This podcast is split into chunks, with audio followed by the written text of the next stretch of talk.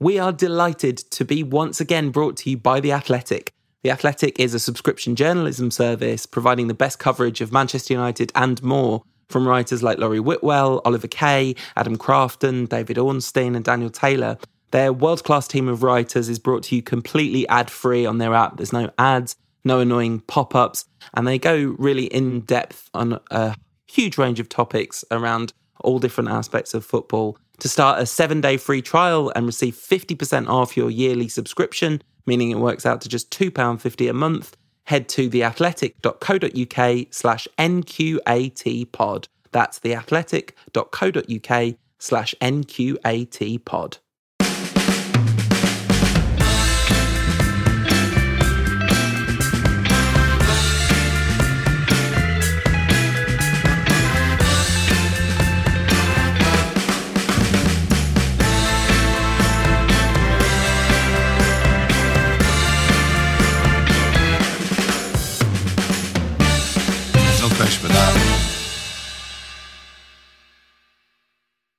Well, there's no question that Ole Gunnar Solskjaer is influenced as a manager by Alex Ferguson because, my goodness, that was some Fergie esque FA Cup third round scenes right there.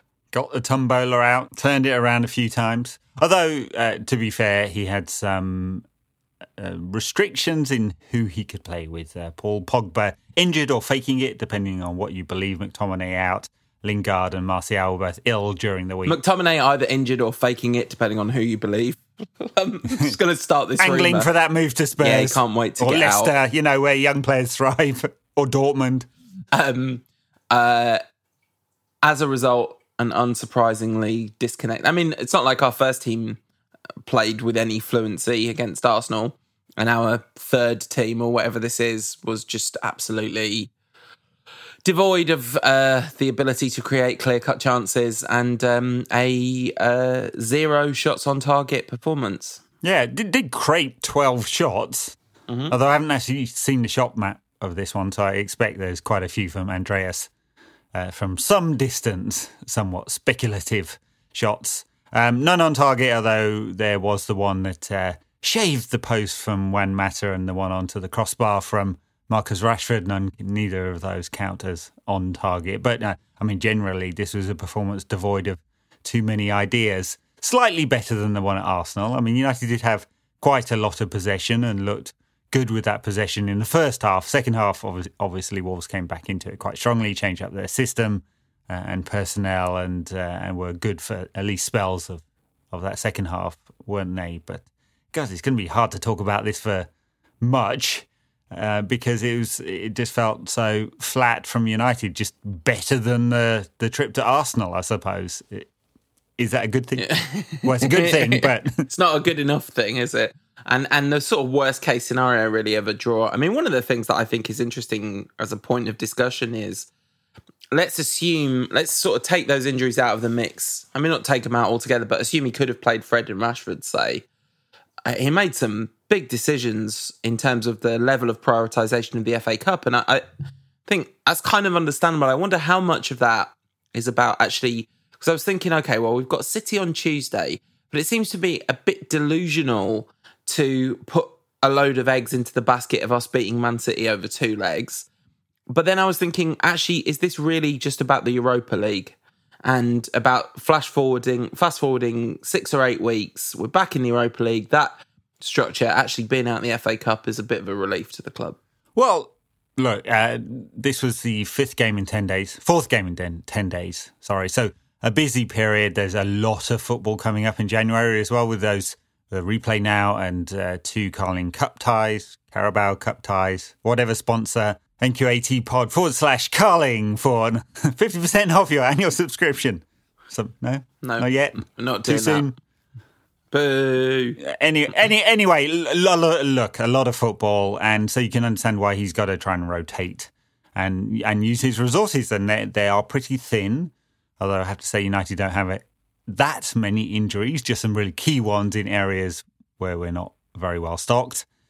Uh, and uh, they're, he's got one eye on Tuesday, I'm sure, with City. It's not as if it's throwing all eggs in one basket, but w- are we a bit closer to a trophy there? A little bit. I mean, obviously, quality of opposition, but we could get City in the next round or Liverpool in the next round of the FA Cup. Yeah, no, abs- absolutely. so, do you think? Do you think ultimately it was the the right move to to get the tombola out in that way? Well, so so who um who was in the side that we probably wouldn't like if we were playing our strongest side? Who wouldn't have been in there? There's, I mean, Romero, but he plays in cup games, doesn't he? Brandon Williams, we've all been calling for him to to play, and he actually did very well against uh, Traore, didn't he? Um, in fact, he's looked very good every time he's played. Brandon Williams. Fred was rested, but he played every minute of that Christmas period. Yeah, playing playing well, but he's now become a really key player.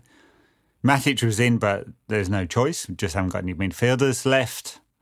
Um, I guess Rash, the Rashford rest was probably needed. I mean, he does go through these spells where he's looking burnt out, and he's been so good for us recently. You want to keep him fresh, yeah, especially with City coming on Tuesday. So. Yeah, yeah. I mean, I think all, all of those things are, are really sound arguments, and and also, and and I guess that that those circumstances explain it really um, and also the level of priority that the FA Cup is, which is clearly like a really long way down the the list, and and that was the only one where it felt a bit. That seems like a weird, a slightly weird decision, but I suppose he has to back himself to think actually we can get top four, which seems like a very unlikely turn of events. But obviously he can't think of it like that.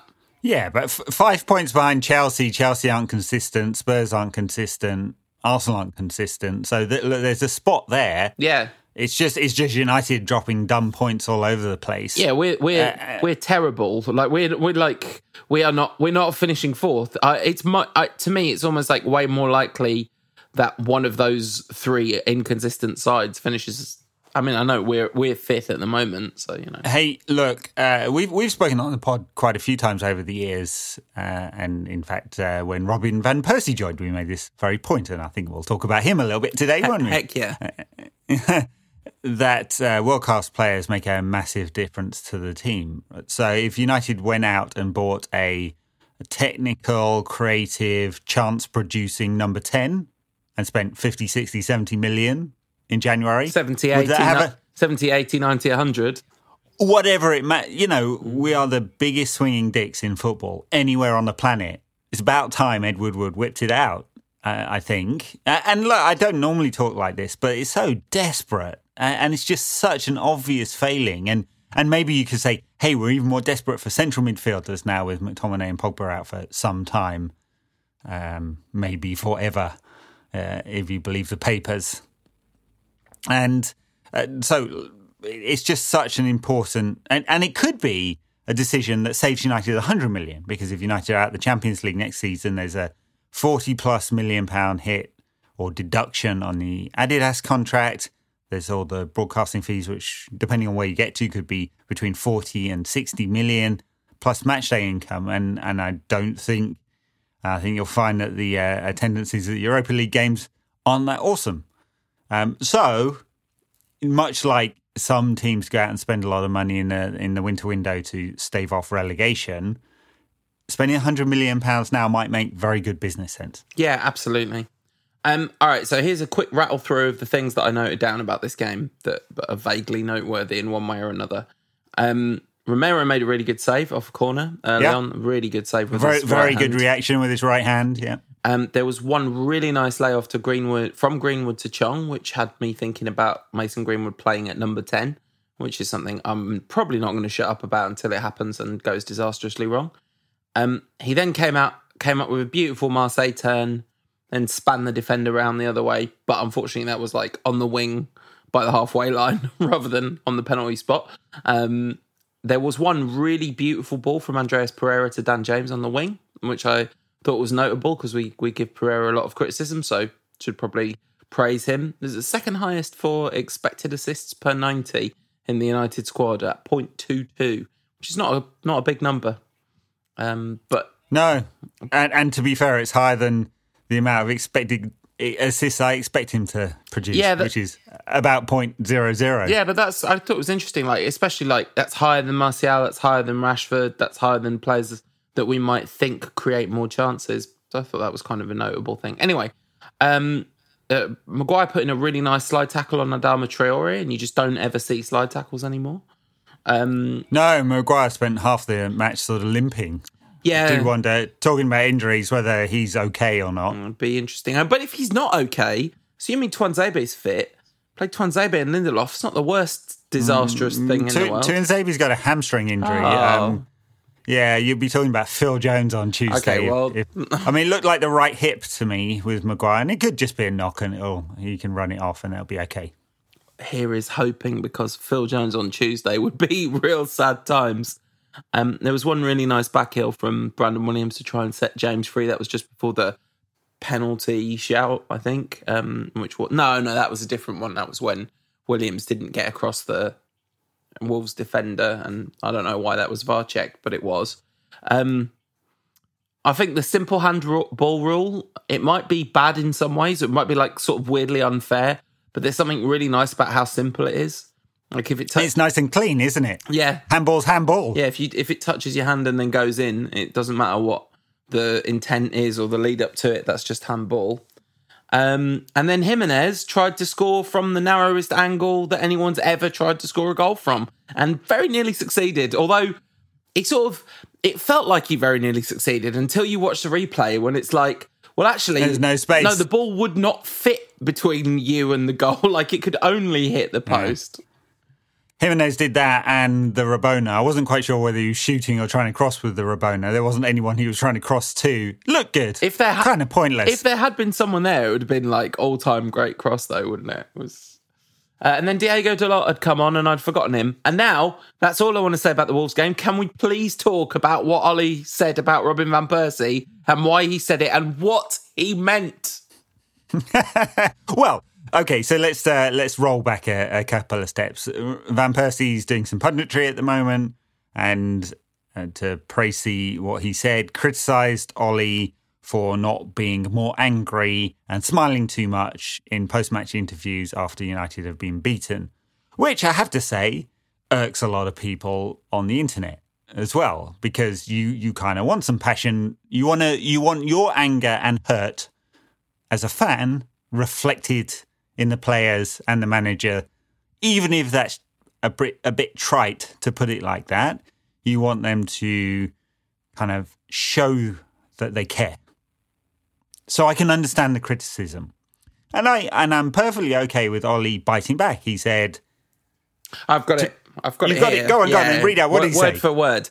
I don't know Robin, and Robin doesn't know me. He probably, he probably, that's weird, doesn't have a right to criticise my management, and I won't change. One of those things is true, and the other one's not. Um, that's definite.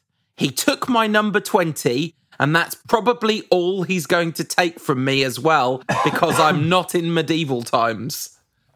All right, listen. at, at some point while he's saying this stuff, it's like, okay, yeah, it's a bit petty, but he's just clapping back essentially. And probably Van Persie's quotes have been relayed to him rather than he's seen it. And he's been asked the question, what do you think of Robin Van Persie saying you're not angry enough and all that nonsense? When Van Persie's English is excellent, but he does have a little bit of second language Englishness every now and again. And, you know, he he was trying to make a point. point and when you quote him exactly, which is what I've just done to Ollie, but when you quote him exactly, it probably sounds worse written down. So, okay, Ollie's clapping back. But what he says here doesn't make any sense whatsoever. Whatsoever. What does he mean when he says, because I'm not in medieval times? I don't know. I mean, the the uh, the penultimate sentence there was about he took my number twenty shirt, but that's all he's going to take. So one, Ollie's feeling very defensive, very defensive because he thinks what Van Persie's criticizing him because he wants his job. I mean, Ollie gets it. Ollie gets it very nice from the United former United pundits. Right, Gary Neville will not criticize him at all. Gary Neville would wipe up after Ollie if Ollie did it in the centre circle at Old Trafford. Right? They will not criticise him at all. And it was really the mildest form. It's not as if Van Persie went out there and said, yeah, this guy's this a guy's joke. a he's got he's got yeah. no he's yeah, he's got no right to be at a club that like Manchester United and he's completely failing. It's about time they sacked him. Which like fif- at least fifty percent of the mm. internet basically says. But I don't think it's just the internet. I think it's 50% of United fans. I think there, you know, I think there's a huge number of United fans that go week in, week out, as they say, who would say, even if they will support the manager in the stadium, he's completely failing at this level and probably should be sacked, you know. Right, right, and and, and so look, it's a, it's perfectly fair criticism. And I think Ollie's feeling extremely defensive, which is the that part of what he's he's saying there. The medieval times. I was trying to work. Is there some kind of historical context? Did the Dutch invade Norway? I mean, that didn't even occur to me. If it had turned out the Dutch had invaded Norway, this would be the greatest story of all time. I think it was the other way around. To be fair, I think if you go back, like they came down from up there and did some serious invading. They, did, yeah. I mean, had he been watching Pulp Fiction that afternoon? what? I don't know what's going on. So I, he took my number 20, and that's probably all he's going to take from me as well. So, like you said, like, is he saying he's trying to take the job away from him? But he, and also, by the way, he didn't take his number 20. He used a vacant shirt that had been vacant for eight years or something. Some, by that sometime, point. yeah. Well, well, maybe by medieval times he just means like in feudal times you just went and took what you wanted. Yeah, yeah. Maybe that's what he means. But it was some seriously incoherent rambling. And by the way, to segue into a sort of somewhat serious point about this, um, whilst it might be that yeah, there's there's a bit of us that wants to see our own anger and frustration mirrored in the manager. I definitely have never really felt like that about it. But what I do want is a manager who looks like he's being authentic, who looks like he knows what he's talking about, that he isn't just putting on a sort of um, really thinly transparent, brave face when actually what he feels like is he's drowning and he doesn't know what he's doing.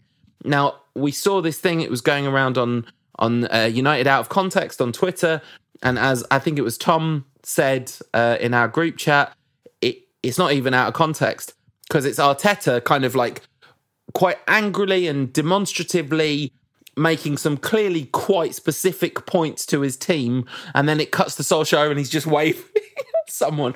The amount of times I've seen Solskjaer on the touchline on just on telly, but you see it and you see him shout "Oi!" and then nothing else. Like yeah, yeah. It, there is there is definitely a proper fraud vibe.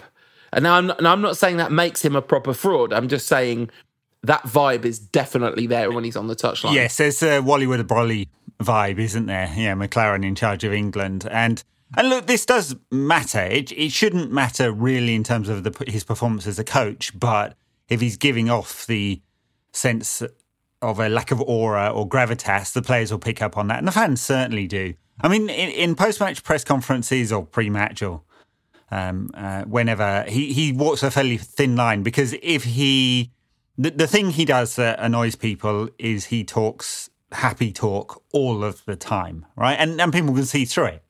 He pretends like, and as I said on the the Friday pod, he said Fred and Matic were excellent. I don't know what universe that was in. Uh, so um, and people can see through it. They they know when United aren't playing very well, and and so when he says that we are, or everything's perfect, or everything's great, or we're progressing, uh, that feels inauthentic. But if he if he sounded defeatist, he would alongside his lack of aura, he would be David Moyes. Oh yeah, and that's I mean, even worse. I, I, don't think he should be taking a defeatist line at all. I think that would be an absolute disaster. But I think it doesn't look like he means it when he goes the other way. Like he, he just he's he is as a person profoundly unconvincing in the role. And like you say, in a way, there's an an element to which that kind of almost shouldn't matter if you've got everything else working for you. But when you've also not got anything else with you, like at least Van Gaal looked like a football manager. Do you know what I mean? Like at least he was on the touchline falling over and doing doing a few bits and pieces and you know shouting at journalists and stuff. The uh, the football was dreadful, but you know anyway, he was clearly very experienced, etc.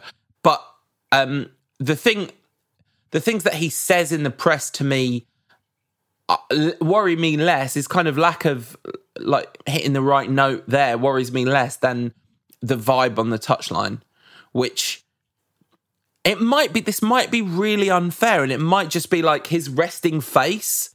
He's got like resting deer in the headlights face, um, but that's exactly what he looks like all the time, all the time. I, I can't remember a recent a time this season really where it's cut to Solskjaer on the touchline and he hasn't looked afraid, basically. Well, and he should be because the thing that's keeping him in a job, honestly, given his win rate at, at United, sub forty percent, uh, even with the the good period, uh, is one he's a former club legend player, and that's why he got the job in the first place, and two it's not a good look for Ed Woodward to sack another manager, and this is very much his project. I mean, he's been telling the investors, not only, I assume, his bosses, but the wider world, that this is a long term plan, that United have a plan, that they're investing in analytics, that they've been smarter in the transfer market, that they that they're working hand in glove, that he's working hand in glove with the manager to get it done. He's tied up with the Ollie project. Um, and not that I'd ever want to put my shoes in the, the Glazers. God, stuck in my throat then. But if I if I was in the Glazers' shoes, I you know, no matter how much Woodward has made money for them, another failure here, and I might be thinking, well, actually, hang on a minute, aren't you aren't you now in charge of a depreciating asset? Uh, and it's your your decisions in the transfer market and amongst managers um, that have led to that failure.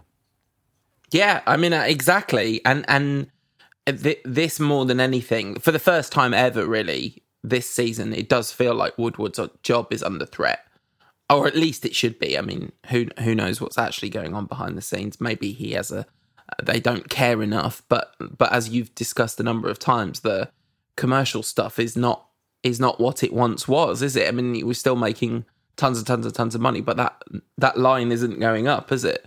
Um, and and there are massive potential hits because you know we've often talked about the Glazers not caring about whether United are a success or not, but but they do care that we're a Champions League club because that's where the numbers start to look right. Europa and, League and sponsors care that United are a Champions League club, hence yeah. the deduction in the contract with Adidas. And you know, this is not this is a very simple point, but there will be a generation of people growing up outside of the UK with no historic ties to Manchester United who will now start to be supporting City and Liverpool. And, you know, that's that is going to happen globally and have a big impact. Or Spurs or Chelsea or Arsenal or Leicester. Yeah, wow, yeah. Or or esports or something else, you know. well, awful sure. lot of entertainment choices out there. Yeah, yeah. Netflix Ultras. Um, but yeah, I mean this is Disney Plus Ultras. Mandalorian, Mandalorian. um, right, anyway, uh, quite enough of this nonsense. Should we take a break and then come back with some Twitter questions? Let's do that. Enjoying no question about that? If so, let others know about us. The best way to do that is leave us a review and a rating on iTunes and hit that subscribe button.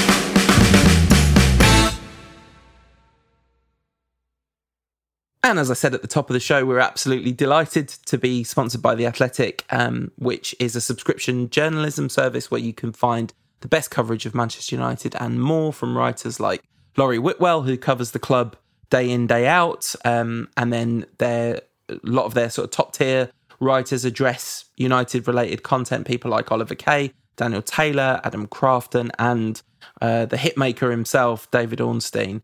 Um, I remember when uh, Ornstein started um, saying a few things about United transfers. A whole of United, a whole of United Twitter being like, "Welcome, well, hashtag welcome, David if Ornstein." Ornstein says it, it's uh, it's big news. You know, he's got a daily uh, daily transfer gossip podcast going on with uh, Mark Chapman at the moment.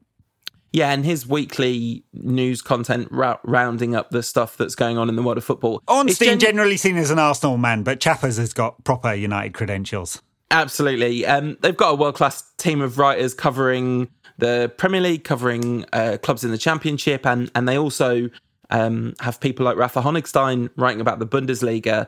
Um, they're completely ad free. unlike this. Um, so there's no ads, no annoying pop ups on their app, and uh, you can have a year's worth of athletic subscription for just £2.50 a month by going to theathletic.co.uk slash NQAT pod. And of course, that massively helps out the show because we we you know we're hoping that they see us as a, a, viable sponsorship for the long term and really that's just if if you guys are interested that's going to be the the thing that decides that one way or another um one of the the most interesting articles I mentioned Rafa Honigstein in the Bundesliga. Uh, uh, my favourite athletic article this week. I'm not sure if favourite is quite the right word, but definitely. I don't know. Yeah. I mean, the, the, two, the two, this one and Laurie Whitwell's on uh, on United's transfer policy. But let, us talk about this one first because it was a great insight into the. Uh, the failed Haaland. Yeah, and I think this is um this is oh I guess it's really it's it's Rafa Honigstein writes it from the the the Dortmund perspective, so I guess it's about a successful uh, deal in that sense. Um, but this is the kind of content that when the Athletic first came on the scene, that I was kind of excited that we would see these kind of very in depth, very knowledgeable, very well placed writers sort of telling the the real story in a way that they've got the kind of room to tell the story. Uh, right. yeah. I mean, Rafa Honigstein's as, as good as it gets in that in that regard, and it's just like Borussia Dortmund sounds so slick compared to the three ring circus at United. Well, just some little uh, morsels from this one. They scouted him 28 times, including uh, secret visits to the training ground. So Matthias Sammer, the director of football, in disguise to go and check him out because they wanted to know not only could he produce it on the pitch, but did he put the effort into training as well? I can just imagine Matt Judge or Ed Woodward with a pair of spectacles and a fake moustache on, uh, checking out players, can't you? Um, that uh, some some other interesting bits. He, he took a lower wage than was on offer at United. Oh, not substantially lower, apparently.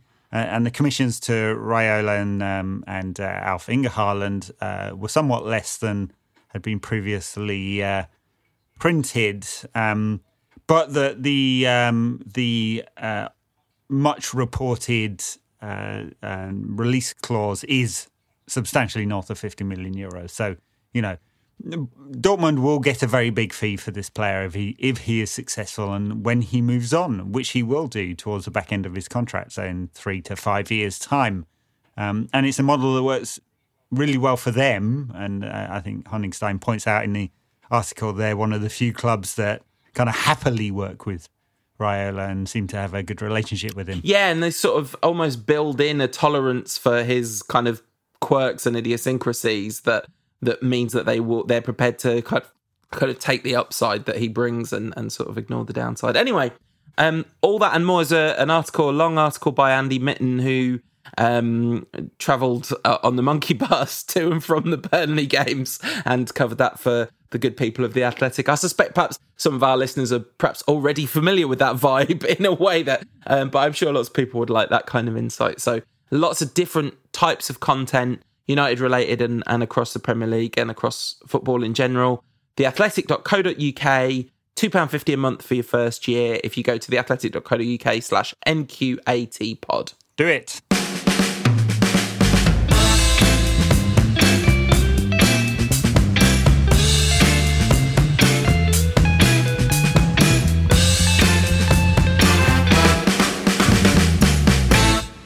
That's one of the most stupid questions I've ever heard in my life. Test my patience.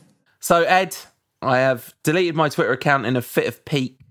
So that means that you're in charge of the questions again. How are you feeling about that transition? I don't, I don't like it, I have to say. Can I just be honest about that? It's, yeah. it's not good. No, I, I, I agree. I'm sorry about that. It's one of the two things that I regret about not having a Twitter account. Okay, let's go for it. So Lucas, friend of the show, says, should we do loan deals more often? Have, uh, have we done any loan deals yet? We might be desperate enough to, I think. Incoming, well, I, I assume. Yeah, I think this summer we probably need to do uh, some. This January, sorry, we need to do some loan deals. But in general, I uh, I I don't think us loaning in players is a particularly appropriate way for United to be conducting their business in general. Is it? Maybe I'm maybe I'm wrong. Maybe that's greatly unfair. I mean, we've so rarely done it Uh, I think there was uh, William Prunier. that Hen- was not good. Henrik Larsson. Henrik Larsson, much more successful. Legendary loan deal, of course. Um, yeah, no. Generally speaking, uh, teams do not loan out their players unless they don't need them. Yeah, or or their younger players. So so uh, probably not. Um, should we be putting players out on loan? Well, you know, United have used the uh, the loan system as much as any other club. Yeah. Say for Chelsea, I suppose. Um, you could argue that Chong and Gomes should be on loan and not at the club. And you know, Chong started today, and Gomes was on the bench, didn't get any time. Uh, we had a question on Instagram. It says uh, it's from C Charlie uh, ten nineteen. Um, is Woodward under enough pressure because of his emotional decision to sign Ole to actually back him and follow his plans this month and this summer? Does he want to stay CEO badly enough to not meddle in the recruitment efforts and also provide the funds? That's a great question. That's uh, Woodward talking a very big game about not being involved in transfer dealings, and then some very Woodwardy leaks came out after the Haaland thing. I, I don't know that. That's pure speculation, of course. Yeah, I think he's quite intimately involved because of uh, he he enjoys it. That, like all the reporting on this is pointed this direction. Woodward likes being involved. Uh, he he feels it's there's a bit of glory associated with it. Uh, he is involved. He might not be scouting players. To have an analytics department, a head scout, uh, who bring them a long list. But he and Matt Judge negotiates the final contract or whatever it is. But uh, he has played a large uh, portion, uh, a large role in United's transfer dealings over the last six years. The only time it's been successful for United is when he doesn't, and he just leaves it to the agents, and United spent 20 million on agents' fees. Uh, yeah, and then the agents brief in the papers, and it's oh, it's a whole thing. We're we're a mess. We're a mess. Um, I can't remember if I asked you about this, but I promised Jay Markland one on Instagram that I would ask you about this on the show, which is who do you think fits the right player, the profile of the right players United can realistically buy this transfer window? I think we had a little talk about it on the last show, but I, I'm interested. Are there players that you can think of that we could realistically get in this transfer window where you'd go, yep, these this is where we should be investing our, our central midfielder number 10 money? Yeah, interesting one, and probably a bit of advance notice would have helped. I should have done some thinking that. about this. Um, it, look, um, I remember a couple of seasons ago we did a uh, who should United be, be buying in the summer uh, discussion right at the end of the season. Maybe it wasn't last summer, maybe the summer before. I mentioned Julian Weigl at the time. He's just moved from Dortmund to Benfica. Now, he looked awesome a couple of years ago, uh, like he was going to be a really world class defensive midfielder. Apparently, he has suffered somewhat. So, so someone I was talking to um, uh, assures me, and because uh, he looked way too good to be playing in the Portuguese league. So two years ago, I'd have said him. Um, yeah. And obviously, you know, chance creations are a problem. So it's really obvious to say James Maddison, but you know, he creates so many. He would just be a perfect fit for United right there's, now. There's just no way on God's green earth. No Leicester chance. are selling us James Maddison in this January transfer window. Like they, they they didn't sell Riyad Mahrez to City. What two and a half transfer windows after they'd won the league when things were, were it was like they weren't competing for the Champions League that season. Like they are they're a hard nosed side. Yeah, I will. Uh, I'll put together a list and we'll talk about it on Thursday. All right, great. Sorry about that.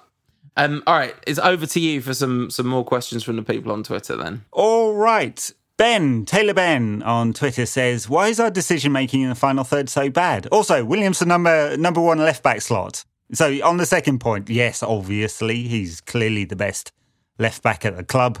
The only thing you should be doing at this point is uh, protecting him and resting him.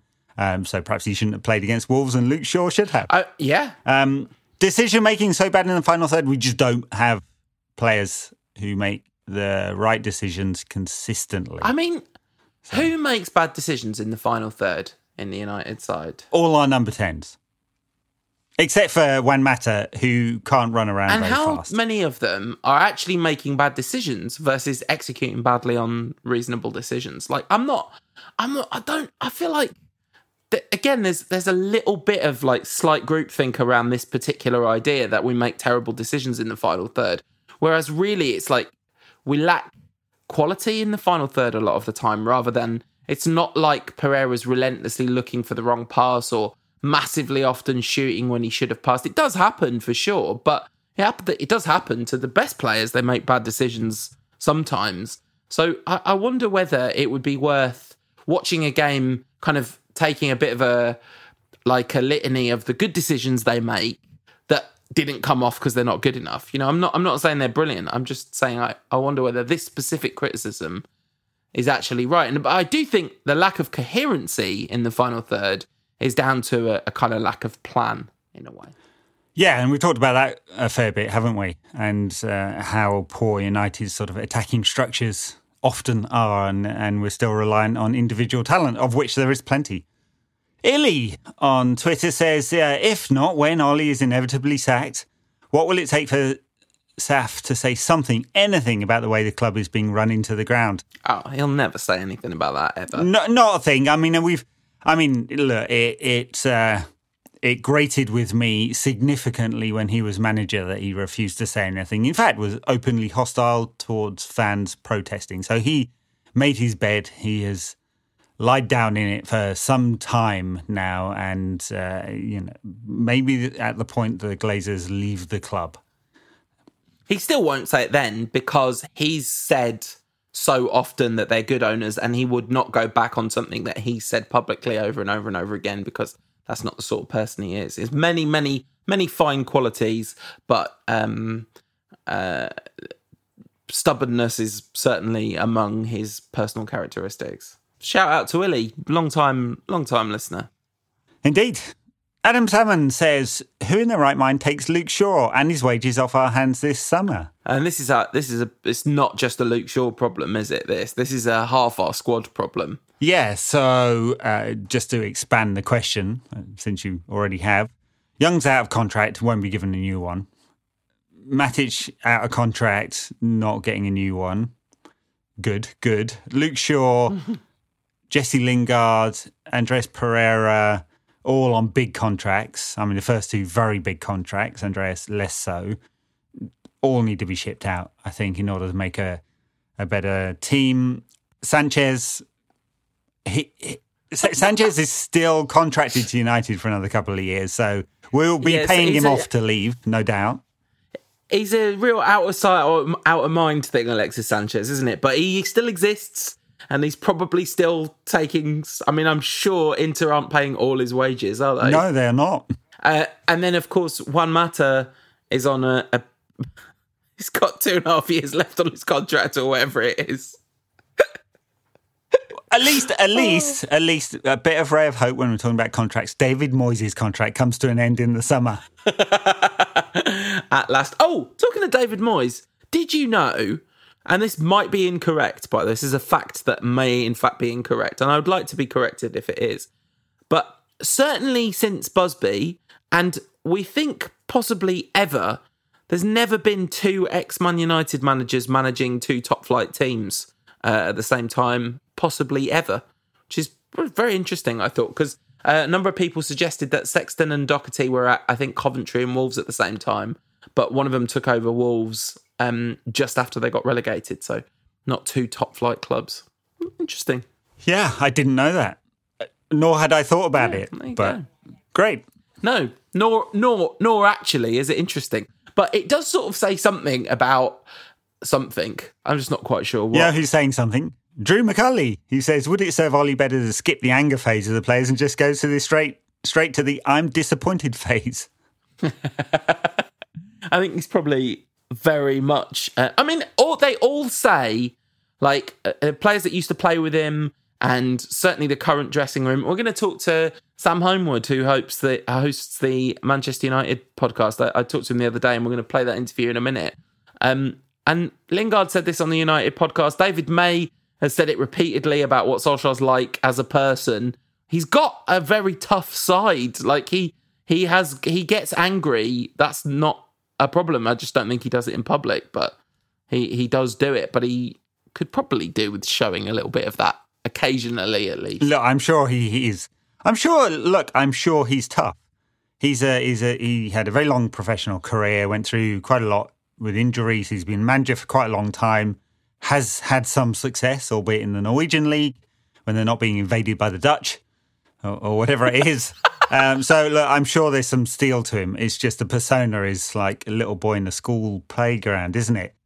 FRAC on Twitter says, "Who's more united, Rance Goldbridge or Reddy Schunstar?" oh, geez. I mean, have you been following the? Uh, since you're off uh, social media, the who's the topper red fan cam discussion thing that's going around at the moment. Oh no, I'm very upset about this. Can we can we make an executive decision about this point not to cover this subject on the show because it's such I, I, I think the fact that like um, all these exist. Uh, red issues are slightly different, like kettle of fish, isn't it? But I mean, it, I mean, it was kind of funny. Red issue, a long string on Twitter, uh, having to go at Goldbridge and uh, Rants N Bants and uh, Full Time Devils and and so on, and um, uh, linking them to big media, um, and you know. In, in in doing so, like trashing the "we're just fans" sort of narrative around some of these channels. Fun times. yeah, Red Issue have also gone off about a number of different subjects, many of which are extraordinarily unpalatable.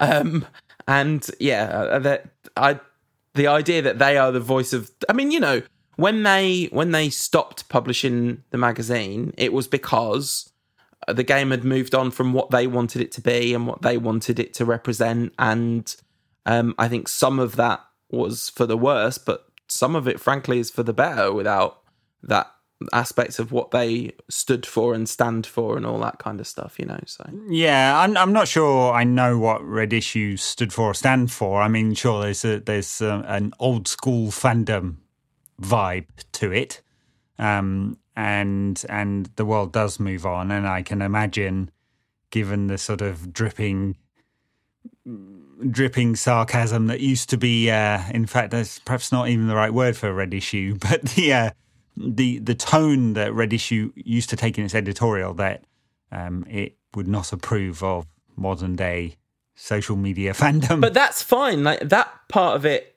I think I would broadly agree with a lot of it. But there's been stuff that they've done which goes way further than that and is actually quite unpleasant. Because so anyway, that's that's yeah so the, the expose of charlie clit is still one of the funniest things ever on the internet um ah I yeah I can't even bother bothered. um I, yeah, there's there's I I think the Never mind. Um, and yet the uh, answer to that question is at least Goldbridge is like really funny sometimes when he does his partridge stuff. That's that's that stuff's good.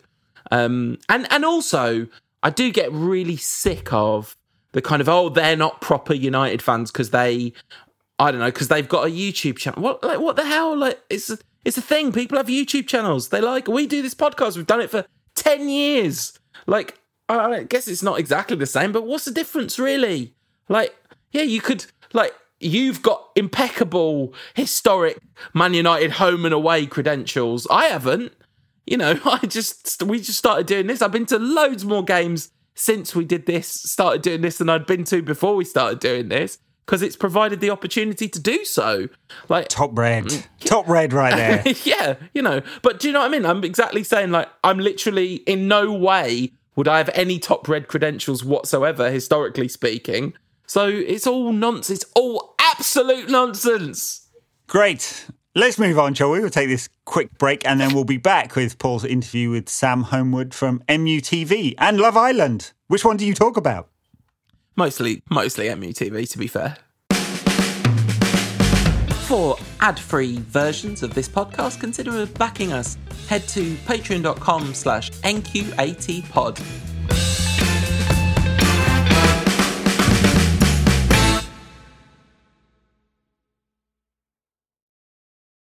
So we are absolutely delighted to be joined on the show by Sam Homewood uh, from MUTV and the official Manchester United podcast. I guess we have to boo at this point because we're like technically big big time podcast rivals now, Sam. I think we're um we are we're like uh Sam. two we're like this we're like a swan like Manchester United is a swan of podcast. This makes no sense, but in my head, this made sense. If if a swan is made of Manchester United podcasts, you're the wings Yeah. and we're the feet. we're Lovely. different parts of the same animal Yeah. because we offer different I- things. I feel like in a way we're the feet and you're the wings because you're the sort of graceful, pretty stuff above I the see. surface, and we're the kind of ugly, messy underbelly of. Man, no, this is. We need to stop this. This riff has gone. It's gone in a disastrous Gone all over the direction. place. you wouldn't get this talking to Jesse Lingard, would you? Well, you might Um, do.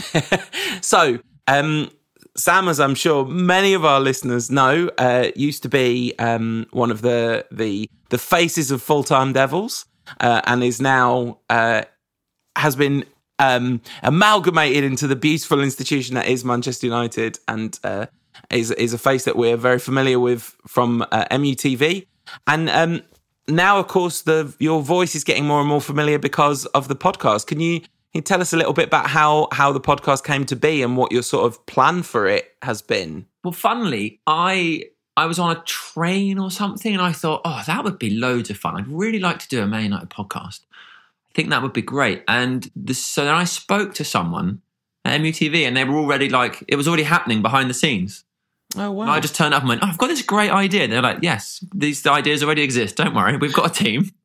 Uh, we existed long before I arrived, uh, and they will do long after I'm gone. Um, but yeah, and it just uh, we did a we did a test. We did a couple of tests. Well, not test is the wrong word, but just sometimes it's difficult to get everybody in the same place. Uh, and then we did so the David May episode actually that's out now um, was just just to see how because obviously it's, if you're not aware the podcast is hosted by myself david may and helen evans and then we have a, a guest and the first one we did that became the david may podcast was just the first time we all sat down and talked into microphones just to see how it would come out. And with Maisie being a former player we used his him, him as the the linchpin. Uh, and actually we thought it was really good. So it is now you can now listen to it. But that wasn't specifically made to be released. It was just um, it just went well, I think, and actually he was fascinating. Yeah, it's one of the it's one of the interesting things about um, the show because when I uh, when I first heard Manchester United doing an official podcast, my first reaction, perhaps unsurprisingly, was one of slight cynicism. Uh, and then I realised you were doing it. I was like, oh well, I'll definitely listen at that point. Um, and then um, I think I picked and chose a little bit because it was a few weeks into it being out. Um, and then I realized, no, picking and choosing is not the way. Like this, every episode of it is good in a different way. There's so what was the sort of um, what was the idea behind it? What's the kind of creative direction of it? I guess is the question I'm asking. So my view is this, and I think the, the guy who produces them all, I think conveniently has exactly the same view. So we talk to current players and we talk to former players, and in my head, the the approach is different. So with former players, what's really fun is is I want to find out what their motivation was, like the psychology behind. Like so, when we spoke to Dimitar Berbatov, I wanted to know what made him like he is because he's a fascinating guy the way he played football was so different to everybody else. And and at the time, he just he, sort of stood out, and people called him lazy, but clearly he wasn't. And just thought I want to get behind your motivations, how you got to where you were, and then of course because they've retired, uh, let's let's hear some of those great stories, things that maybe they've told other people, but ideally ones they haven't, um, because they're a bit safer to tell their stories now that they're retired. So I think you can have a really nice time uh, looking through one the life of somebody and, and what got them there, and two just some of the funny things that happened along the way. And then with the current players, my view my view on it anyway is that from outside football. So if we take Wayne Rooney as a generic example, who hasn't done a podcast, but hopefully he will one day, he to everybody here when you say his name, you will conjure up a, a picture of who this person is. yeah, But actually, that could be miles off the mark because it's built by the personality you see on a football pitch, which is often totally different to the personality off a football pitch, and then the caricature that's made from the media and from social media, and you sort of put a person together from that. But really, that's not that's not who they are at all. So I like to get to get a bit to the bottom of the actual human behind this famous face. That's my view of it. It's, it's just to try and get a little bit of, um, a little bit of not that's not personality, but just just something deeper than just Jesse Lingard plays in attacking midfield, um, likes to dance when he scores. Like there's more to him than that, and I think it's it's it's getting those bits that's interesting. To me, it's that's what's interesting, um, and I'm fascinated by people's motivations. So so trying to get those out of people too is, I think, fun.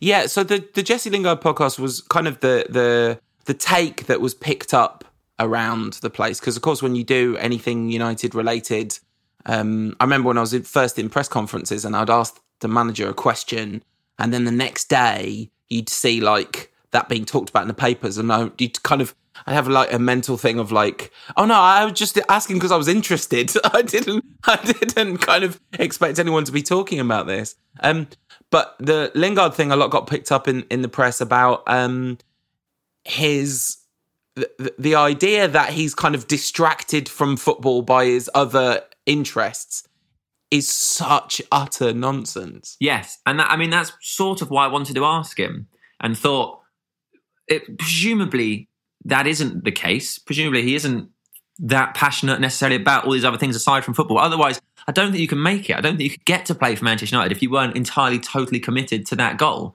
Yeah. So it's sort of fun to ask. But then of course when he was saying like, you know, I'm not sat at home stitching hoodies for people. you sort of then I think a lot of people would sit back and go, "Oh yeah, of course he's not." The other the other thing I particularly liked about that interview is a bit more personal. Is just I remember when you interviewed Jesse for Full Time Devils when he was at Brighton. What was it like for you to talk to him? Kind of a, another kind of sit down, in depth interview with him, sort of five or six maybe years down the line. He just looks like a tiny child in that old interview. Well, what's funny is we talked about it before we started, Right. Because I didn't know if he would remember, but I have spoken to him, um, like at Old Trafford, not a lot or anything, but like uh, pass him in the tunnel or whatever, and just sort of say hello. But I didn't know if that was a thing he would specifically remember or anything because he's, he's, I mean, he's constantly doing interviews and things, isn't he? You, you can't not if you play for Manchester United. And he said straight away that he remembered, and he was like, "Yeah, we obviously we were sat in the stand." And for me, when I spoke to him then, he was such um like he seemed so committed to his dream and Mm. i am i've loved watching him succeed because he was such a nice person to speak to then and i didn't feel he was any different. He's just he's like he's quite quiet. I think he's quite humble. Um he's just it just seems whenever i've met him he's been really nice. And i just sort of thought he, I did, he didn't appear to have changed to me. It's it's pretty nice. That. It's a pretty nice thing, and you you do get the impression from you know hearing stuff about his family that there's a there's a real kind of groundedness to his back backstory and all that. He also does things I think that people are happy to ignore. Like so, a couple of years ago, on the last day of the season, like he went to hotel football and bought everybody a drink. Yeah, before Stockholm. Yeah, that's not something you hear a lot of of football players doing that or or feeling like they can go and mix with fans like that. Yeah, and do you remember when um it, I think it might have been the FA Cup final where he FaceTimed his brother on into the dressing room on FTD? yeah, I thought that was really nice. yeah. Was Um, another person who came across really well when you were interviewing them was Ashley Young. And there's always, you know, a slight thing as a person who talks about football and analyzes it where you're like, oh, I've been really harsh on this person, but they seem ever so sound. Um, but I've always thought of him as someone who seemed ever so sound. But we, we have to talk about it because it's the thing. It's maybe you've been doing this for, you know, 10 weeks or, or more now. And this is the thing that has attracted by far the most attention. Uh, no bird ever pooed in Ashley Young's mouth. Ed, by, Ed, by the way, my podcast co host, is an absolute Ashley Young bird poo truther. He does not buy this story. So I found out about a week before the podcast because I said to someone, I was like, obviously, I'm going to ask him about the bird pooing in its mouth. And straight away they went, well, that did, but it didn't happen. Why would you do that? And I could not get it out of my head because, like everybody else, it's so obvious. It's so clear. We've got a, it's gift up. You, you can't avoid it. But it doesn't happen. The, what happens is Jonny Evans spits over his behind him, and it all just links up perfectly on camera. And it just that's what it looks like is happening, and it's it's extraordinary. Just a little bit behind the scenes here. We're we're recording this um, in the hope that we'll be able to uh, use the local audio, but uh, it's possible that we might you might be hearing the Skype recording uh, of this right now. And if you are, you'll have heard that break up at the key moment where we lost internet, which I kind of feel like is it's the CIA denying us the truth about this. um, all right, so I, I, wanted to talk a little bit about your transition to MUTV because obviously you've done loads of TV stuff, been on uh, CITV for years and years and years and years, and then started doing full time Devils and did an absolutely fantastic job. Like it was, you were a, a, really sort of different voice in all of that, and and I liked it because you like things that are silly, which is, you know, that's this is really good. Um, what was it like transitioning from doing fan coverage? To going into MUTV, was it something you had to kind of think about carefully, or was it like an instant no brainer for you? Um, I don't think I ever really thought about it much, but but actually, I hadn't really done a lot of full time Devils for a long time uh, before I started at MUTV. Maybe that the like a rare thing now and again. Um, but like like years ago, I was doing loads for them, and then yeah. just due to to various circumstances and my work schedule and their work schedule and how it always how it all is made, um, it just so I hadn't actually done a lot for them, and I never really thought about it. I just I don't know. Maybe I don't think about things. I just thought I'll just give this my best go and see what happens. Yeah. Because I didn't really so, know what would happen.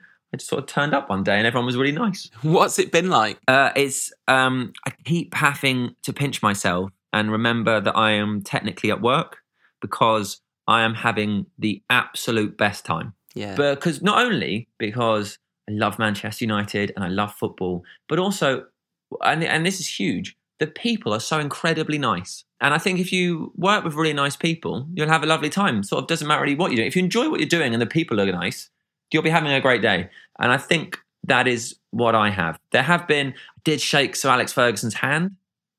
That was uh, pretty mind blowing. Um, so that was a big moment. Just just to try and remember, I'm a normal um, uh, adult man and not to react like a like a screaming child. Yeah. Um, which I just about managed, but as soon as he walked off, I lost my mind completely. he's sort of like God. Yeah. Um, but apart from that, yeah, I sort of just try and remember that I'm supposed to be at work. Has um has anything surprised you about it? Oh, that's a good question. I don't think I was prepared for such good questions. Not that oh, it was a surprise. It was a surprise question about surprise. Yeah, I liked it. Has anything surprised me? Um, maybe that and i you know i didn't really know this going i hadn't really done um you know when you like you watch pundits on the telly yeah you don't really know what what's happening off screen and and so on. Like like wes brown for example he's so nice. Right. Because having worked in television in other instances when the cameras are off some people are very different to how they are when the cameras are on. Yeah. And you, you don't know, and especially when people, because people, I think people can very easily be affected by fame and stuff. Um, so, like you know, better to try not to go insane with it, but it happened, and that's you know, it's not the end of the world. Um, but but so I didn't know, you know, what's Wes Brown going to be like when the cameras aren't rolling? He is just the nicest guy. You'd never believe he was a professional footballer. It's interesting, isn't it? And I wonder whether, you know, obviously this is like very it's very individually, personally driven. But you know, do you remember the column, "The Secret Footballer" in the Guardian? I read the book. I know, I never read it in the Guardian, I don't think, but I read his book. Right.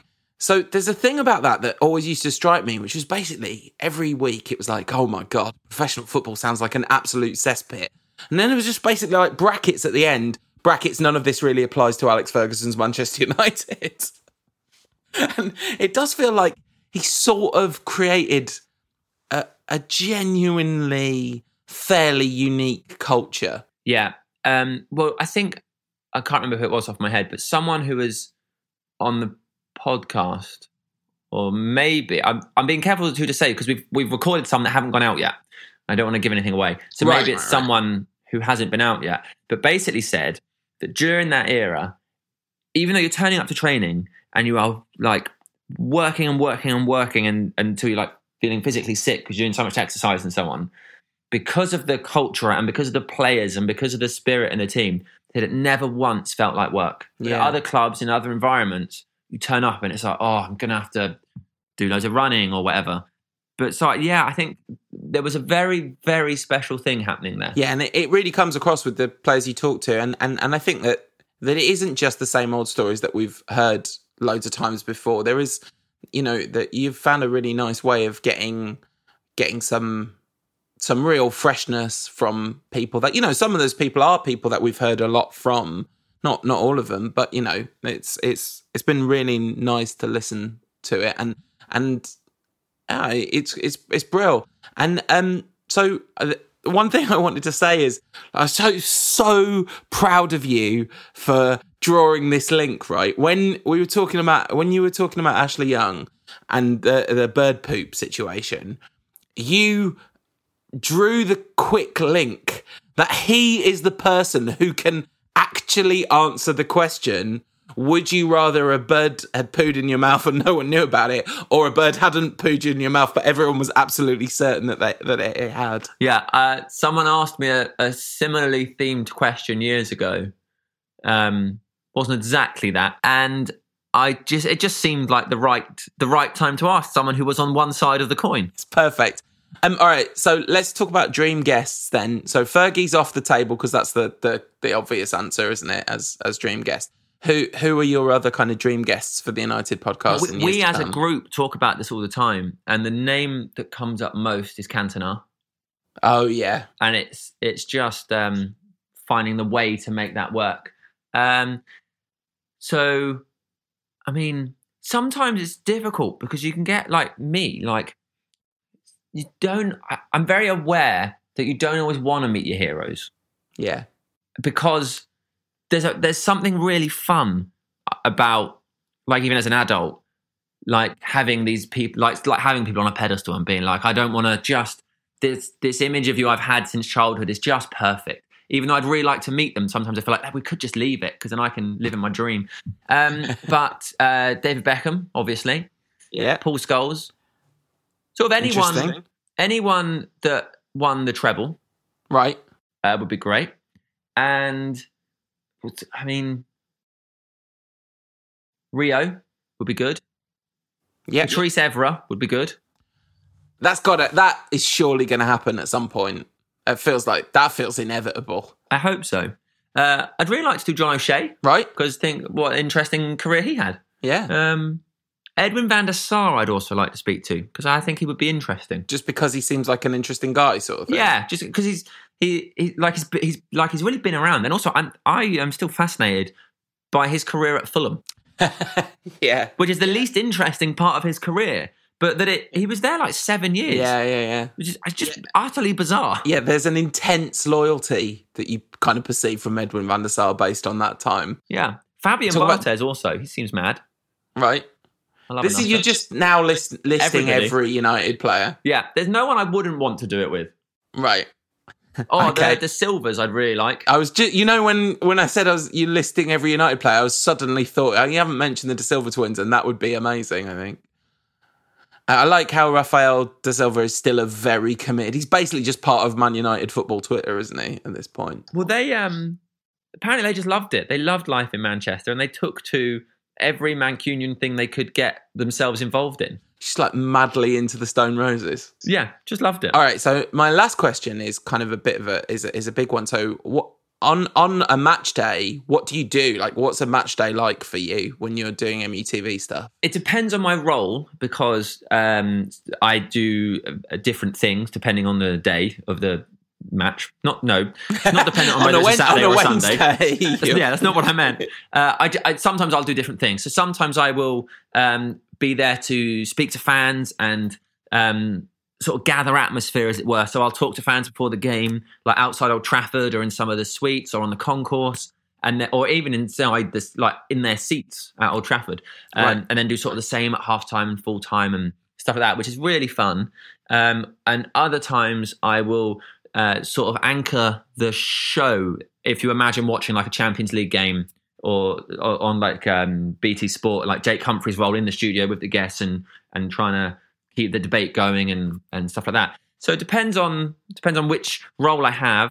Um, both are incredibly fun. Um, both ways I watch the game, and um, do you know what? I couldn't tell you which is better because they're Right. brilliant for different reasons. Like it's really fun to run around and talk to people and and have a laugh doing that. But from like a, a professional point of view, sitting in the studio and it feels like a bigger feels like a bigger event in terms of um, television presenting. So I love doing that. Um, and uh, yeah, that's sort of so, So- that's what I sort of turn up and just talk. And then So- the football is played, and then I carry on talking. if you're doing the uh, in studio anchor role because that, that's that's something that we've all grown up with like obviously um there are fans whose primary relationship with football is through attendance at games and then there are fans whose primary relationship is through the TV and obviously there's kind of hybrids of both but um we've all watched so much football on TV and I don't know, I can't watch it without thinking like, oh god, I wish they would do X, Y, or Z. Like, what are you what are you looking to bring to that role as as the anchor of those shows? What do you think your job is in that situation? So my I try to remember that whilst football is brilliant and I think is more emotive to the fans um, physically than any other sport, I would hope that because I'm not the most serious person, I would hope that I could bring um, a, just a little bit of levity, maybe, to what is sometimes an a very serious thing. I.e., like when you watch a game of football, sometimes they talk about it in the studio, and sometimes I think, yeah, but come on, guys, he's just hit and hope that he's just flown in, isn't it? And and I think sometimes they take things a bit seriously, and Yeah. I try to keep in mind that this is it's entertainment, it's escapism, and it Yeah. should be brilliant and enjoyable. And I think the experience, you're although it, you know it's not true, it doesn't happen to me, but the ex- the the ideal in my head is the experience of enjoying a game of football should outweigh the result of the game of football. Yeah. And whilst it doesn't, and it doesn't to me either, it should. Because otherwise, what's the point? Yeah. If if if when United drew with Everton, if that ruined your weekend, that is that's that's bad because now you've like you've you've allowed what should be an external joy to affect the the real things that you're enjoying as a person with your one lifetime on this spinning rock that we live on. And as I say, it happens to me too. So it's not like I'm accusing anybody of doing things that they shouldn't. But I'd just like to to remember that we should all be enjoying it, and and that that's the the main focus. So I hope that's what I can bring. Whether I do or not, I've no idea. Brill. Well, you definitely have to my life, Sam. So thanks for com- thanks for coming on the show. It's much appreciated. Um, so uh, where can people find uh your stuff? So the uh, the official Manchester United podcast, in which we just natter with um, a former player or current player, is available on all of the podcast platforms. Yeah, It's just called United Podcast. Y- Uh, honestly, it's a nightmare for our SEO. But listen, good luck to you. All right, Brill. Thanks, Sam. Cheers, Paul. I have seen a lady who plays the saxophone. Give her a big applause. And a massive thanks to Sam for coming on the show. Sam's a a, a, a lovely chap and, and a good friend, and and I really, genuinely, wholeheartedly, something I kind of never thought I'd say. I wholeheartedly recommend the official Manchester United podcast. Cur- currently be behind to us in the charts. Just oh, look, just saying. Just, maybe Yeah, it's I'll- maybe it's to do with the presenters. um, it's definitely not to do with the quality of guests because uh, I think Sam would probably even vouch for having him on our show is not as good as him having Ole Gunnar Solskjaer on his show. so you know, um, anyway, uh, I really appreciate Sam uh, c- taking the time to talk to us. Uh, and especially, you know, um, working at United and still being prepared to talk to us. I, I thought that was lovely of him, and uh, but it's not a surprise because he's a lovely fella. I I go and work out on uh, weekday and weekend mornings, and uh, he's often on the TV in my gym, and it's very confusing because it's not MUTV. He does uh, ITV morning children's TV as well. Yes, absolutely, and he's very good at it. Um, so, uh, do you hear that big sigh? That was the uh, that was the incoming City preview sigh. I mean, I don't know. Last time was incredibly terrified about this game, and we'd just beaten Tottenham. Um, I am even more terrified of this game this time. I maybe, maybe we'll see that absolutely electric performance from United again, but it'll be an even bigger surprise if that happens this time because you know, especially without McTominay. Did I don't know if he maybe he didn't play in those games, but um, it's terrifying. Yes, I, look, I'm not looking forward to Nemanja Matic in in midfield. And I know there's a section of the United support that still likes him, but I think he's incredibly ineffective when you've got people putting him under pressure, and he's going to be under pressure all of the time in this one, which I think means United are going to struggle to do two things. One is connect midfield and attack, which we're going to need to do really well if we're going to break, because presumably they'll have 60 plus percent possession, even at Old Trafford, um, and we'll need to be able to break quickly in order to um, put put them in, uh, under any kind of pressure and create chances. So I mean, we know the pattern of this game. United will have to defend really, really well and do it for long periods of the game, um, both through the middle, um, but especially uh, against the overload on the flanks, which City are extremely good at exploiting. And we're going to have to take advantage of transitions in play to to create chances against them, and which which could happen. I mean they um, were recording this before City played Port Vale in the FA Cup. Port Vale's lead striker, whose name I forget now, um, was making fun of John Stones this week, saying he'd score 40 goals a season against him if he could play him every week. So there's a there's a bit of a soft underbelly to City, of course, um, at the moment, given given the number of injuries they've got. But you know, it's it's as tough as it gets for United, and and we're not in as good shape as when we beat them just a few weeks ago. A player who I've never heard of scored in that game for City, um, which is now finished 4 1 to City against Port Vale. Um, uh, a player called Taylor Harwood Bellis scored in that game for City. Literally never heard of him. Uh, You're not a modern young player unless you've got a double barreled. no, surname. exactly. It's a it is a thing. Uh, Phil Foden also played and scored. Um, God bless Phil Foden for sticking it out at City. I wonder if he'll He's the best player Pep's ever worked with. imagine. Honestly, like Pep says some crazy things, but Pep worked with Leo Messi. Leo Messi, the best player any human has ever worked with. Um, since they lost to us. oh, no, well, no, no, be, no, come on. Not as good as Phil Jones. Come on. Fergie said it. since uh, since they lost to us, they beat Zagreb four one, City, uh, Arsenal three 0 Oxford three one, Leicester three one. Then they lost to Wo- Wolves away, and then they beat Sheffield United two 0 at home, beat Everton two one at home, and beat Port Vale four one at home. So basically, the one blip since since we blipped them was that Wolves game. Um, Tom Pope did score in that game. Good. I'm glad he could back up his hubris with a goal. Yeah, that's what we like. That is what we like. Um, will Marcus Rashford back up his uh, Manchester is red hubris with goals? He definitely could because you can get at them. They they have. I mean, they conceded three to Wolves. You know, and that wasn't that long ago. Albeit that was kind of the beginning of the Christmas fixture list period, but it was the beginning of it, not the sort of thick of it. So it's not like it's not like they are an invulnerable machine in the way that they have been in recent seasons.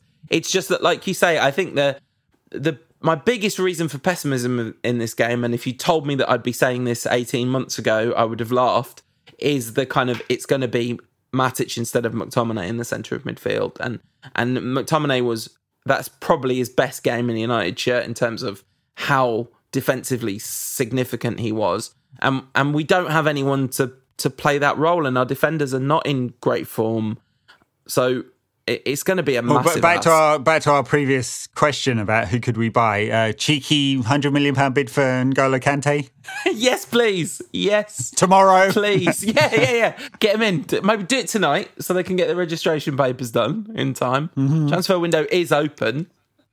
Yeah, I mean, look, you're right. City, uh, City have not been up to their very high, high standards, have they? Um, but just think of the think of the players they've got to cause us damage. You know, uh, Gabriel Jesus didn't play today. Riyad Mahrez didn't play today. Raheem Sterling didn't play today. All be fresh. Aguero scoring scoring goals, lots of goals this season. Uh, Pep wanted him out of the team a couple of years ago, but he just can't stop scoring goals. Foden won't start, but you know, uh, amazing young talent. Bernardo's not having his best season, but a great, you know, awesome last season, and so it's like it's all there for them to put it together. The thing that has failed them is is defensively, and and it was uh, you know, Pep would say he'd been undermined by two things: City's refusal to buy a new defender, uh, and then you know. Uh, injury to Aymeric Laporte, who was probably the second best defender in the league last season. Yeah, and you know they're having a, a season where they're sort of being roundly criticised left, right, and centre, and you know it's a terrible, disastrous season, and they are 13 points better off than us in the league, and have a goal difference of plus 32 to our plus seven. Yes, but they spend a billion pounds in transfer market or whatever it is No, over I- the last two seasons. I'm not saying I'm not, I'm not saying they don't deserve some opprobrium. I just mean uh, the extent of their collapse has been perhaps overstated, especially when you compare it to the uh, gentle kid gloves with which Ole Solskjaer's Manchester United get treated a lot. Yes, and, and the opprobrium should really be pointed at if, if there is going to be opprobrium about City about their sport washing owners. But that's uh, another topic, and we'll have people on the internet telling us that we're quinoa munching snowflakes or whatever if we go into that. I really like we, that. That review was from a. I'm not a big ago. fan of quinoa, No, to be honest. I was going to say, like, I feel like this is only fifty percent fair. I I am as par- like I'm a parody of who you would expect me to be diet wise. Like, been vegetarian for twenty years. Quinoa is like genuinely one of my favorite foods. But Ed, Ed's not really a quinoa tofu type. Do you know what I mean? Like this is this is this is a, a, wildly unfair accusation that some randomer made on the internet a year ago. I, I chase wildebeests around you know, my neck of the woods and eat them raw. Yeah, clearly. Um, so anyway, uh, we've got to predict the outcome of this game for some reason. We're gonna get we're gonna get smashed. Yeah, I reckon we're going to lose three one. Yeah, I think it might be even worse than that. I, I think part, of the, part of the problem is that um, I I'm not sure that this United side, as constituted and is likely to constitute on Tuesday night, will deal very well with going behind against this City side. So I think we can keep them out for a long time. Doesn't matter if it's backs to the wall for 89 minutes, then there's something to fight for. Um, but if we go down, then I wonder whether we'll crumble. Yeah. All right. So uh, hopefully Marcus Rashford will score within the third minute, and we'll put it And we'll have something to we'll defend. put it all together because that's the other thing that could happen. You know, we we have put it all together uh, Yeah. four or five times this season, or let's say three or four times this season, and we've looked really good doing it. So that definitely could happen. I just think if you're projecting the potential likelihood of that happening in this game, to me it seems not particularly likely. okay. Brill. Thanks for listening, everyone. Patreon backers, stay tuned for more. Everyone else we'll see you next week. See you on Friday. Bye now.